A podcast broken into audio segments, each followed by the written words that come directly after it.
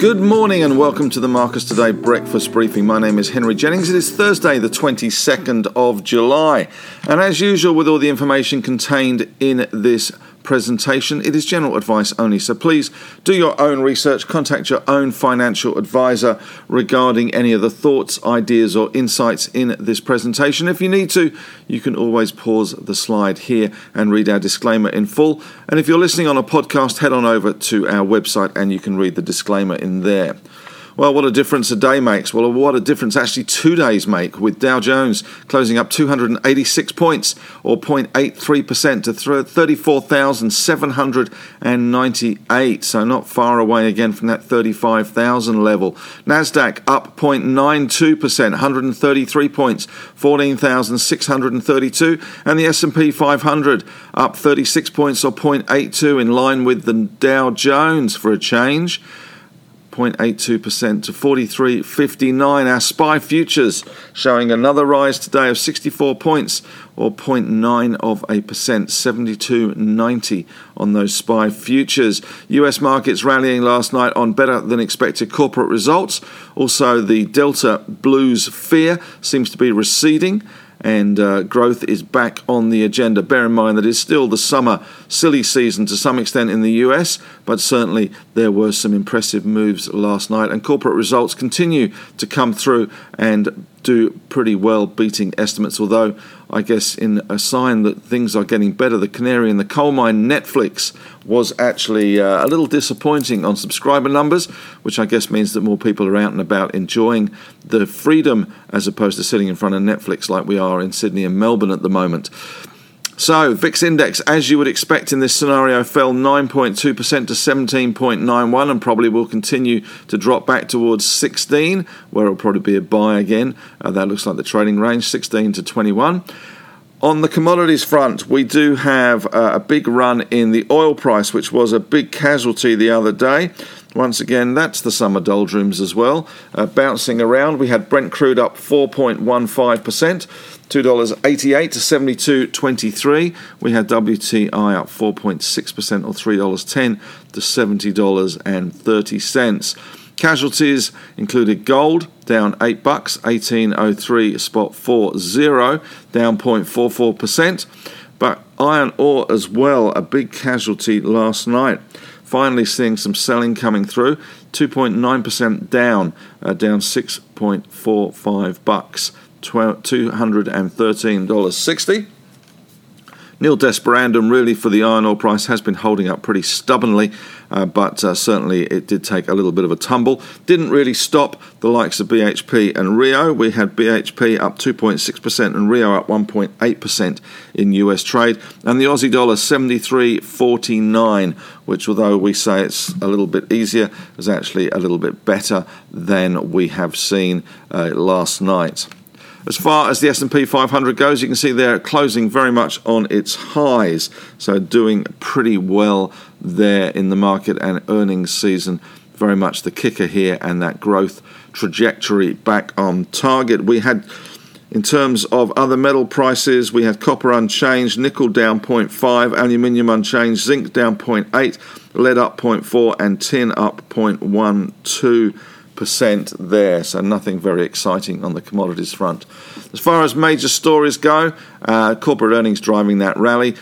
Jerome Powell has broad support among, amongst top Biden aides for a new Fed term. Interestingly, or worryingly, I guess, a boy has died of bird flu in, in the first such case of a human death in India. The Matildas won last night. They beat uh, New Zealand 2 1 and the Olympics are just starting to kick off in Japan. And of course, Brisbane has won the 2032 Olympics, the first or the second country in the world to have three cities hold the Olympic Games after the US. Uh, Bitcoin was up 32,000 to 32,000 yesterday as uh, there was a crypto conference and Musk talked about how he was interested in the pump but not the dump and that uh, I think it was SpaceX was going to be taking Bitcoin to pay for its um, journeys into space. And Dorsey and, of course, Cathie Wood also talking up Bitcoin. Uh, China has fined Tencent and tech giants over child exploitation. And a US envoy has discussed Taiwan in Tokyo, prompting Chinese anger. And diplomatic snubs continue to fray with the US and China. And this is headline, this just keeps on giving, doesn't it? Bipartisan group of senators to release statement highlighting path forward on a compromise $1.2 trillion infrastructure package. Really? You can't even agree on building better infrastructure in the US.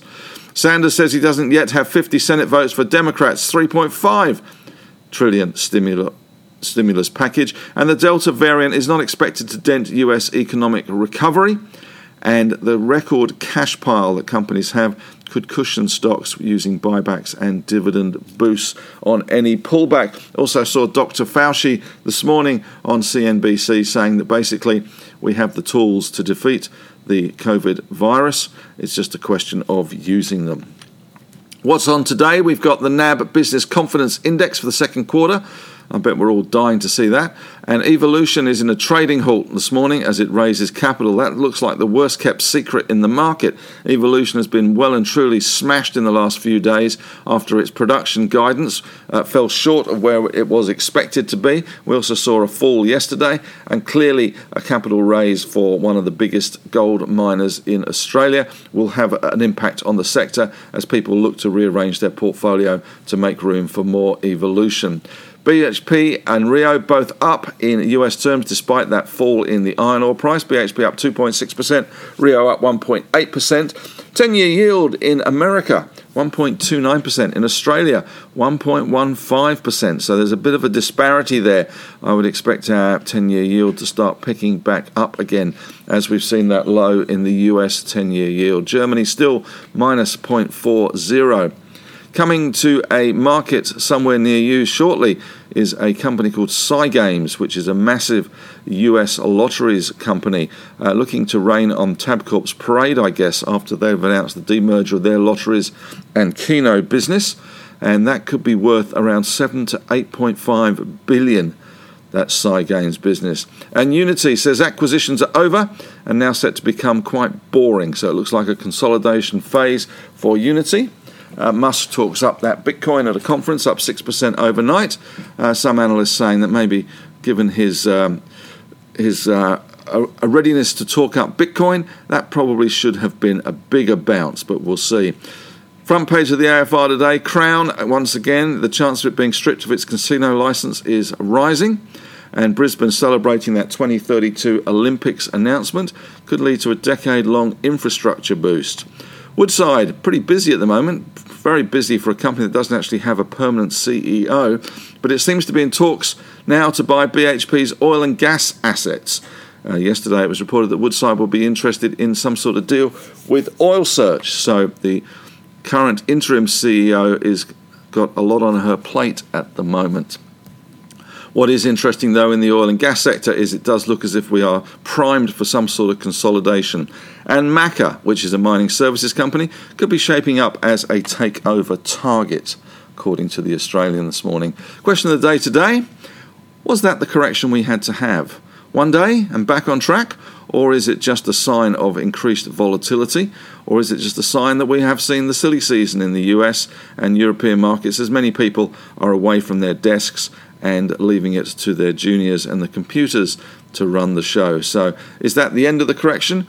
Or is there more to come? I say correction, it was hardly really much of a correction, it was more a blip. But uh, are we going to continue to see more volatility? That's it from me today. Thanks very much for listening. Head on over to the Facebook discussion group. Love to have your thoughts, ideas, and insights over there. Always a great group. Members helping members is the motto there. So, apart from that, have a great day.